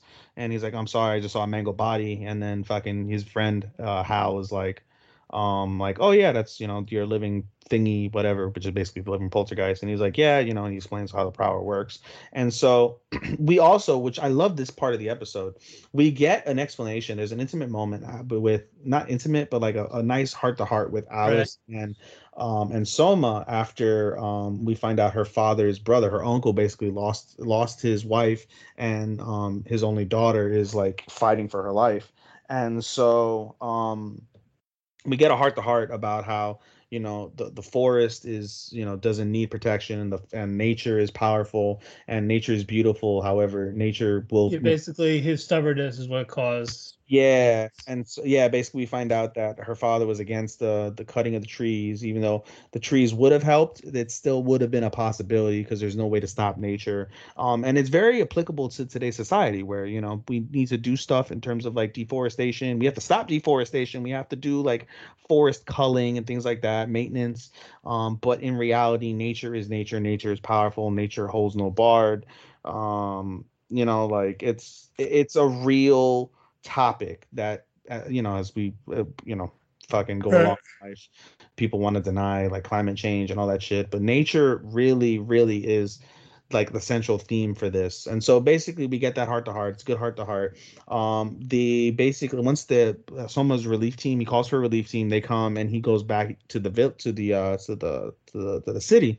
And as he's doing that he's having a heart to heart with uh with Lisha and he basically says like oh you know like i failed. And Lisha's like no you did great. You saved people da da da da. And he's like yeah but part of my role as a king is i need to fucking prevent these things. We didn't do anything to Yeah. prevent it. My role isn't to to act after the fact. My role is to act before the fact. And i failed. And he basically breaks down balls crying in front of Lisha and Lisha's like Soma like he does she doesn't know how to act because her beloved that she loves so much now is like you know like, just like he's vulnerable moments. type of thing. yeah, it is vulnerable moments. So it was a, a really good episode as a whole. Not a lot of action like always. Um, wasn't very funny, but um, we did get a good lesson. A I little guess. bit of conflict. Yeah, yeah, yeah, and it was it was good. But yeah, a lot of I got I got this. There's still nothing groundbreaking, but it's still an enjoyable series. Uh, there's no way they're gonna wrap this up in 13 episodes. No, not a chance in hell. But you know, this is I still recommend it because it's such a unique take on isekai. Yeah. And you know, as I mentioned, I watched Tsukimichi, which is an isekai. I watched Million uh, Million Lives, which is an isekai. And Realist Hero is such a, a a different way of looking at it. You know, like a hero that isn't OP, a hero that doesn't use crazy powers, a hero that's not constantly fighting. It's a hero who's building a, a world basically with his wit and his his knowledge. And you know we see a little bit of slice of life with his relationship with Lisha and, and Alicia and um things like that. So it, I'd still appreciate it. Uh, people that well that love isekai may not appreciate it as much but at the same time because it's such a unique take on it it's still if you're an isekai fan something that you should definitely watch. And I think Matthew um at the end of the episode we should do an isekai recommendation this week Yeah, we could do that. all right we'll do that at the end of the episode All right. um and Moving it- on. moving on Uh, Aquatope. Ah, such a- We got a beach episode. and it was one of the better beach episodes. yes, it wasn't. Uh, it wasn't a fan service type beach episode. It was just uh, OG telling Kukuru, like, "Hey, you gotta give you guys the day off. You gotta understand as a good director to know when to take a break. Mm-hmm, So don't come here, all of you. Go enjoy your day. and Kukuru hates it because she wants she just wants the money for the aquarium. Mm-hmm. I was just like, hey, I don't give a fuck. Go. The old man. Uru-san, uh, Uru-san was, was taking care of everything. Yep, like, hey, hey, hey, he's back from work, so we he, we can work. We could abuse him before he goes injured again. Yeah, for real. Uh. But anyway, uh, they get to the beach. We get uh, Kukuru, Fuka, everyone at the beach, and then you see uh, Kai's siblings Mm-hmm. Are showing. No, Kai's sister. Kai's sister, and then a boy who's constantly there who actually likes Kai's sister. Uh, I think she. I know. I think he's related to someone. I think Karin. BetMGM has an unreal deal for sports fans in Virginia. Turn $5 into $150 instantly when you place your first wager at BetMGM. Simply download the BetMGM app and sign up using code Champion150. Then place a $5 wager on any sport. You'll receive $150 in bonus bets, regardless of your wager's outcome. And if you think the fun stops there, the King of Sportsbooks has plenty of surprises in store. Check out daily promotions, same game parlays, live bets, and so much more. Download the app in Virginia today and get $150 in bonus bets instantly from your first wager. Only at BetMGM. BetMGM and GameSense remind you to play responsibly. See BetMGM.com for terms. 21 plus only, Virginia only. New customer offer, subject to eligibility requirements. Rewards are non withdrawable bonus bets that expire in seven days. Please gamble responsibly. Gambling problem? Call 1 800 Gambler. Promotional offer not available in Washington, D.C. Mm, no, she's not. He's not or related. or but- Tsukimi. No, he's not related to anybody in particular. He's just a, a boy. oh, it's- okay, so it's just like the friend of the of the. He's a friend who's uh, uh basically a constant visitor. He's got a year long pass, and he always comes along. He actually he shares Kukuru's like nature in terms of, you know, of of the love of of aqua, uh, aqua. Almost I was gonna say aqua but that's not right. You know, you know what I mean. Um, yeah. um, and, and the, and the little sister hates Kukuru. and yes, the little sister hates Kukuru. Um, it's Like, very funny. Like, but- hey, uh, d- hey, uh, Kai, you should marry Fuka instead of Kukuru. Yeah. And we even get a little bit of a little bit of a um Yuri tease, but you know, it's clear to me that this isn't going to be a Yuri. I think there's definitely going to. I, it, it, I think it's just 50-50 at this point. I don't think so, bro. I think the the, the guys are going to get with the girls in some capacity. We just don't know in, in what way. Um, The episode, though, which the meat of the episode truly is the focus on Kyuya, which is the the really like down sulking fucking uh, adult. hates with the, women, hates yeah working with women. hates working with women. Everything's a drag all that shit. But we find out why that is. Um basically kukuru is like oh we're right here. They end up basically the barbecue spot is in front of Gama Gama. So they're like oh we're already here. Like i'm just gonna take a peek see how things are going. And as she sees there she sees uh Kyuya already there talking with her grandfather and they're basically talking about how Kuya, you know, can get a new job, and he didn't almost call back somebody who wanted to hire him, but Kuya doesn't want to get another job. He just wants the the aquarium to stay, and we find out the immense respect that Kuya has for Kukuru's grandfather. We find out from um I forget the girl. What's the name of the the the tourism lady? not not not the udon girl, the other one, Yeah, not Udon. Um, uh, Tsukimi, is it Tsukimi? Um, blue hair, right? No, the Tsukimi is the is the one from uh, is Udon. Tsukimi is Udon. Uh, Karin. Oh yeah, sorry, Karin. Yes. Karin. So we find out from Karin that she used to be classmates with Kyuya, and she tells them the story. She tells the girls the story about how Kyuya was a really energetic, popular, really bright, and fucking outspoken guy, and he basically gets asked out by the by the the, the head of a Mean Girls like faction, and he says no, like he wasn't interested, so he rejects her. So in retaliation, like this girl fucks his life up, creates these crazy rumors, so crazy so much that fucking um the cops get involved. And so this disenfranchises um Kyuya with women and with with life and he becomes a recluse. And eventually um when the police do get involved he said fuck it and he quit school.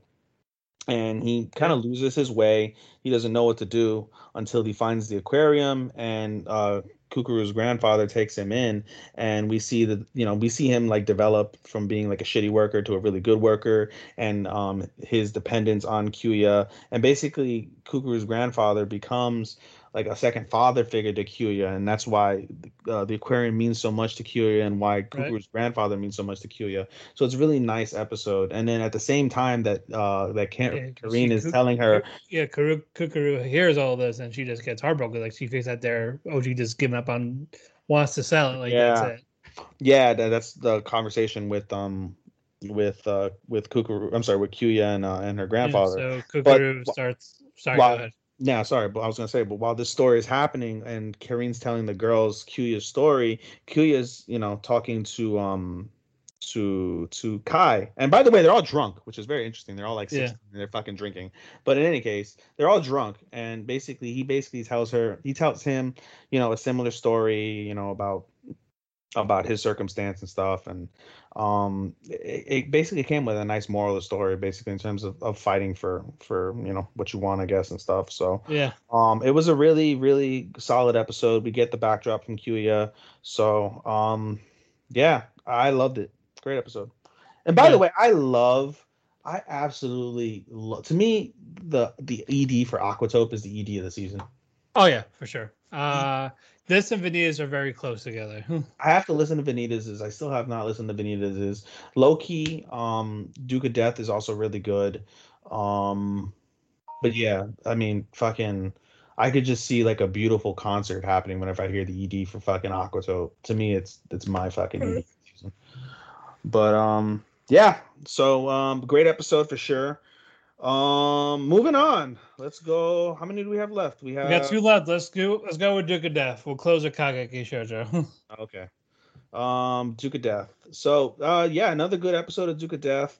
Um, basically, the first half focuses on um on uh, Viola. Viola and Calf, and you see the Walter. I think that's the brother's Yeah, name. that, that's the brother's name. So basically, it starts off with Walter uh, finding out that Viola's been visiting her brother, and Walter is a dick. He hates his brother because he's the firstborn, and he's got this curse, and it's preventing him from fucking taking over as the head of the family. Yep. That's all. That's all he cares about. But Viola, like we said before, genuinely cares about her brother and stuff. So he defends her, and then at the same time tells her brother, like, please don't tell mom I'm visiting him because her mom's a bitch. Their mom is a bitch, and so he actually doesn't tell. Says that she's going Yeah, to because of his one weakness, being number two. He's he's fucking Bono.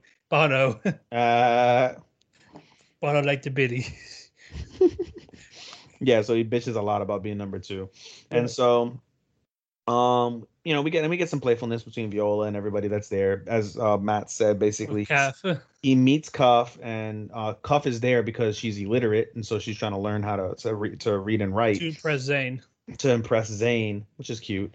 And so uh, Viola meets her for the first time, thinks she's a burglar, and attacks her. And we see like a kind of cute, ecchi moment between them. But it's funny how um, everybody mistake mistakes them, like, "Oh, we'll just come back. You guys are busy, you know, doing Yeah, when she stuff." when she got her tied up, yeah, like, tied "Ah," up. and, and on top of her, like And you she- can't go anywhere. Yeah, for real, that was funny. That I laughed at that. Um, but yeah, it is an episode, you know, uh, back back and forth a little bit, with Viola and Rob and whatnot. But the center of the episode basically focuses on uh, Alice and Bochan, and they're playing chess on a cold, stormy night, uh, winter night, and so it's a snowstorm outside. And um, Alice starts reminiscing on the first time that she met Bochan, and we see Bochan at his lowest and his full despair after the, after he's cursed. Um, he's by himself. All he has is Rob, and Alice comes in, and he's like, "How dare you bring somebody? I didn't tell you to hire nobody." And he, and we see Bochan is just a complete asshole to fucking Alice, and they tell him like, "Oh, you guys have met before." Say, "I don't fucking know where I would have met her." Da da da da. And he basically tests her, and um throughout the episode, and she does everything she can because Alice, even at this time, still genuinely loves and and cares about um about Bochan and eventually he manages to she manages to basically impress him so and she's there for him comforts him when he's crying all of that and then something clicks with Bochan after he basically says like oh I'm gonna just die. So he goes out in the middle of a snowstorm and he's resigned himself to death and Alice saves him and um he realizes like oh shit like there was a girl that I used to, that was my friend I never saw her oh my god that girl is alice. And that's when he realizes that he likes alice and their feelings are reaffirmed and he uh, accepts her and all of that.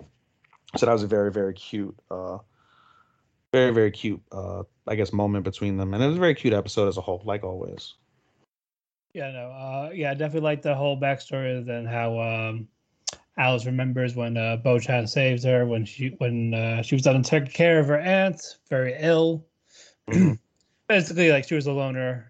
That Bochan actually made her like genuinely happy, and that she wanted to repay that at the to the very end.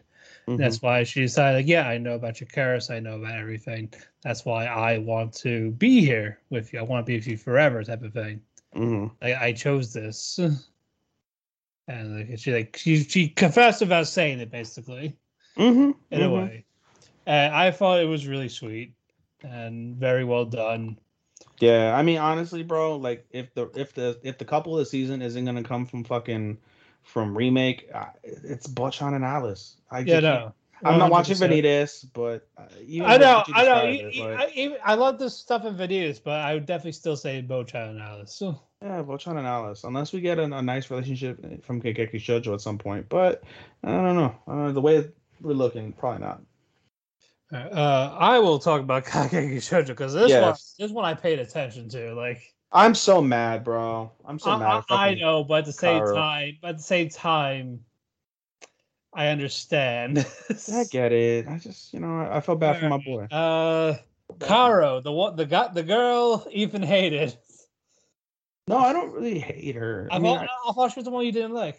No, I don't like fucking um, what's her face's sensei. Oh, I talk. I was talking about the students. I thought you didn't like her in terms of students. No, I don't like the other bitch, the one with the the class president. She's a bitch. Oh, okay. Sorry. Okay. I didn't really Oh, like. person. I didn't like Caro at first, but then we understand the pressure, and especially with this episode, that definitely helps warm you Yeah, up to her. she had she had so much pressure in- into going this, and you find out about her sort of vacation. She went home Yeah. basically. Yeah. Uh, there was a there was a, there was this bus stop with uh, Suji and Kyle where they met like about what a couple years ago. We we were we would like to say year before. year before. Sorry, before she got the academy, and then She was a senior. Yeah, she was a senior in high school, trying her best because that she had- apply. she- this was her final year for the Yeah. to get to get to the school. Not, yeah, she had failed three times, and you know, uh, people that she had trained with had all gotten in, but she- she hadn't. Don't Yeah, know why. and- it's not the and, uh, yeah, and she wanted to be in the co- the Kyoka trope, which is where the Mhm. females are play the male roles type of thing. Mm-hmm. Mm-hmm. And then uh, you find out again that her grandma's in the hospital. Uh, you find out more about like the pressure again, like she the fact that and it shows it shows that family connections don't get you this position. Which is good in Yeah, reality. like, like you well, still, some, yeah, some for for some places, yeah, like you still Mhm. have to earn it. And then she hears uh, Suji talk talking a little bit like, "Hey, like uh, your brother's a famous baseball player. Can I, could you give this to him?" It's like, "No, Mhm. I want nothing to do with that." Like this, and breaks that girl's heart. yeah, and good, rightfully so, because that's not Mhm. he's not a messenger; he's his own person. Mhm. Uh, actually, because of the fact that they were overshadowed by previous family, like they were popular than, than them, type of thing. They're still trying to find their own identity in terms of what they want to do for the future. They Mhm. bonded over that, Mhm. and we get a lot of sweet moments with that. Mhm. But eventually, it's like uh, Suji, like, do you really want to play baseball? Because he's he was always a bench warmer. Mm-hmm. He's like, why am I wasting my time? Do you ever feel that way? And in a very powerful and emotional moment, we see And that and, and that got her yeah, Caro breaks down and she's like, no, I've never felt that way because this is what I want. I really want this. No one will understand how much I want this. I And then figured you said- did. And then but she said goodbye to him. Yeah, not like you. Goodbye. And you see the fucking fireworks going off. And normally with Hanabi episodes, as I alluded previously, they're very happy. They advance relationships. In this instance, this Hanabi episode killed this relationship. She ran with tears in her eyes and, and it's singing. She was singing. singing in the previous episode yeah previously in the in in the episode she um was, Was running run on the beach and sing and she struggled and in, in this moment of sadness and despair she's running in her fucking sandals in her kimono and she's singing and she's singing beautifully as the fireworks are going off behind her and there's tears streaming down her eyes and she completes the song and it's a beautiful song that's told as well and so um yeah dude she goes through all the extremes she blocks his number um yeah, wants she- nothing to do with him, and then eventually she gets in. Like she eventually gets in. And then uh, she's walking down the street and she sees the TV. It's a baseball game, Mhm. and she sees Suji on there. I think he's Mhm. actually playing. and, And, he then the home run wins. She starts crying like she was happy for him. yeah And then you find out they they lost the championship game in the first round. Like ah, but regardless he still he had that moment. And in a beautiful twist at the end this is basically a daydream. And we find Yeah. out summer was. This is a daydream. We return to present life and we see uh sarasa uh tell her like, oh, like uh, Caro, Caro, look, and then it, it's a It's a viral bus stop. it's a viral um thing. They're like, "Isn't this your hometown? This is a bus stop." And they said somebody left a letter on the bus stop, and it said, "2K, I'm still playing baseball. I hope things are going well for you." And then it basically says, "Please leave it up for the summer." Um, and so they're like, no one knows if it's for a man or a girl, or who wrote it, whether it was a boy or Yeah, a they- girl. but but Caro it's who it was. and Caro knew immediately who it was. It was addressed to her, and Sarah says, like, "Isn't that so romantic?" And Caro, for the first time, smiles, and she said, "Yeah, yeah, that is really romantic." And in her head, she's like, you know, um, one day, you know, when I make it big and I'm I'm a top star, um, I'm gonna leave you box seats, and then hopefully we can talk about how I used to love you. And it was like, fuck, bro, that was Yeah. that was that was a great, that was a nice little Yeah, touch.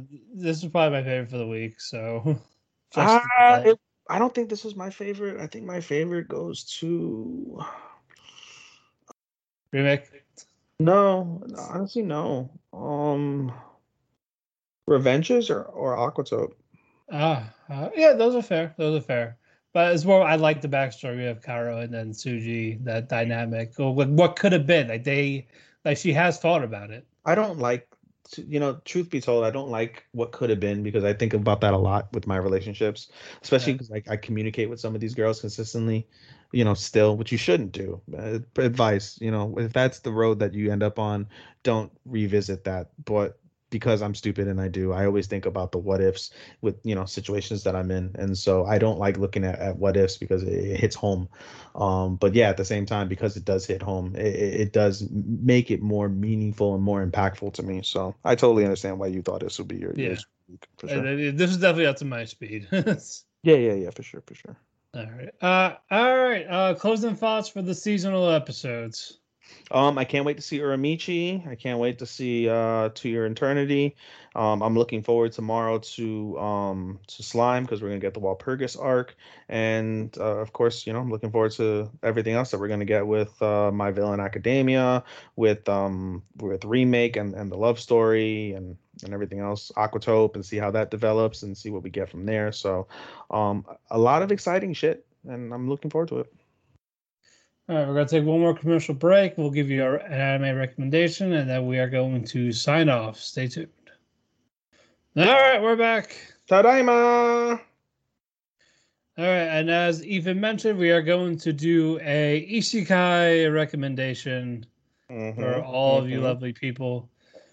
Ethan, since you picked it, we'll let you go first. Isekai recommendation. I, I have an obvious one, but I want to see if I can pick a less obvious one. It's just there's so many good isekais. It's very hard to fucking pick a particular one. Right. Um, I'm trying to go through my list really quick to see if I can find a good fucking isekai. You know what? I'm gonna go with my comedy isekai because it's always the best. Konosuba. I was All gonna. I was gonna go with ReZero, but eh, I don't want to put depression. Let's go with fucking uh, ReZero. Eh, You know, honestly, um, one thing as we mentioned last week, uh, Mushoku Tensei, uh, part two of I'm sorry, cour two of season one was announced. So if I'm gonna suggest a newer one, um, I would definitely suggest everybody catch up on Mushoku Tensei. It's available on, on Hulu, um, so you can watch the first half. Um, and it gets good. Everyone knows at the beginning it's a little ecchi, uh, with some sexual portions, but as a whole, um, it's a really good isekai. So if you want to watch one that's current for sure, definitely watch that one. Uh, and again, in the fall season, I believe it's in fall. Um, we're gonna get uh, cour two of season one. So for sure. All right, so that's your recommendation. Mm-hmm. All right. Um, this one people are already know, and it kind of counts. Uh, Inuyasha. Mm, It, it technically does count in isekai. mm-hmm, mm-hmm, another world, except she didn't die. She just she just come and go as she wishes. mm. or till then. But uh anyway, everyone knows Inuyasha, Kagome, Naraku, probably one of the better villains in that type of genre. uh, Sesshomaru, Miroku, Sango.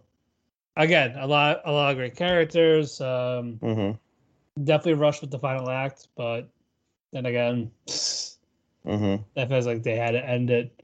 Uh, just don't watch uh, Yashahime. Uh, that was a train wreck. It started good. It started good. mm-hmm. But uh, what you call it? Uh, Inuyasha Kid's the only one that's something that could actually feel like an Inuyasha show, just not Towa and Setsuna. Mm-hmm. What was it, name? Tora? I think. I don't know. I don't watch Inuyasha, so I don't know. Oh, okay. Anyway, yeah, that's my uh, recommendation, Inuyasha. Uh, we talked our cake. We ate it too. We are now full of cake. Follow me on Twitter at DamienPhoenix12. Uh, you, uh, we want to thank W2M Network for having us on their various uh, podcasts like Spotify, Amazon, Apple. Uh, we also want to thank Chairshot Radio for having us on there for the iHeartRadio and various. Uh, we can listen to your favorite local podcasts. Uh, even your plugs. Yep, you can catch me on my anime Instagram, AI underscore anime 24. You can catch me on my podcast Instagram, podcast.senpai. Um, you can catch me on Twitter at SHOSTOPPA24. Catch me on anilist.co at SHOSTOPPA249. Um, if you click in the uh, the the link uh, link trees inside of any of those bios, you'll find links to my other stuff, including my other two podcasts, the Orlando Tragics podcast. Shout out to B Ronan, available on Spotify, Apple Music, and on SoundCloud. Um, shout out to the MMA for Marks podcast, available on YouTube. Um, and then we're now going to switch to audio soon, so we're going to see how where we'll upload that. Stay tuned for that. Um, and I think that's it. All right, uh, until next time, arigato, anata ofaku, and sayonara. Sayonara, minasan! Saving starts with Xfinity. Get a great price on Xfinity Internet. Plus, ask how to get an eligible 5G phone on us. And for a limited time, $300 back when you add Xfinity Mobile. Go to Xfinity.com slash start saving. Call 1-800-XFINITY or visit a store today. Restrictions apply. There's nothing more important than being with the people you love. And with Vrbo, you can find the right space and amenities to stay together and make new memories together. Vrbo has private, whole vacation homes for the whole family. So whether it's around the pool, grill, or patio, your family will have the space and privacy to finally relax and reconnect. Download the Vrbo app. The time for getting back together is now. BetMGM has an unreal deal for sports fans in Virginia. Turn $5 into $150 instantly when you place your first wager at BetMGM. Simply download the BetMGM app and sign up using code Champion150. Then, place a $5 wager on any sport. You'll receive $150 in bonus bets, regardless of your wager's outcome. And if you think the fun stops there, the King of Sportsbooks has plenty of surprises in store. Check out daily promotions, same game parlays, live bets, and so much more. Download the app in Virginia today and get $150 in bonus bets instantly from your first wager. Only at BetMGM. BetMGM and GameSense remind you to play responsibly. See BetMGM.com for terms. 21 plus only, Virginia only. New customer offer. Subject to eligibility requirements. Rewards are non withdrawable bonus bets that expire in seven days. Please gamble responsibly. Gambling problem? Call 1 800 Gambler. Promotional offer not available in Washington, D.C.